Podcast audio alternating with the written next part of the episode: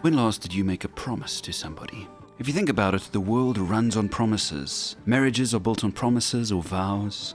Parents baptize their children promising to bring them up in a certain way. People have got bonds or phone contracts, essentially promising to pay the money that they've borrowed. Businesses promise a superior product or price or service to their customers. There are even ministries based on this concept. You may have heard of Promise Keepers, which is a ministry for men to kind of promise to be the type of men they should be, or promise rings or purity rings, which symbolizes the promise you've made to be pure before marriage. Some of you watched the State of the Nation address last week, and so many people are saying these are empty promises, promises that the ANC has made time and time again and never kept. Life seems to run on promises, promises made, and a lot of the time promises broken. But the good news is that there is one who always keeps his promises. There is one who is truly faithful and trustworthy, and he's the one that we worship, the one true God.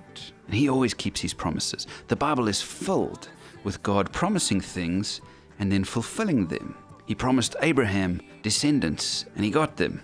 He promised Moses that he would get the people out of Egypt, and he did. He promised David an eternal covenant, and he fulfilled it.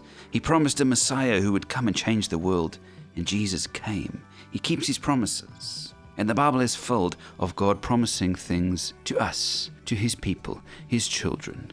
And so today, just take the simple thought with you into the day that you can trust in the promises that God has made. And as you spend time reading your Bible and praying today, search for promises of God.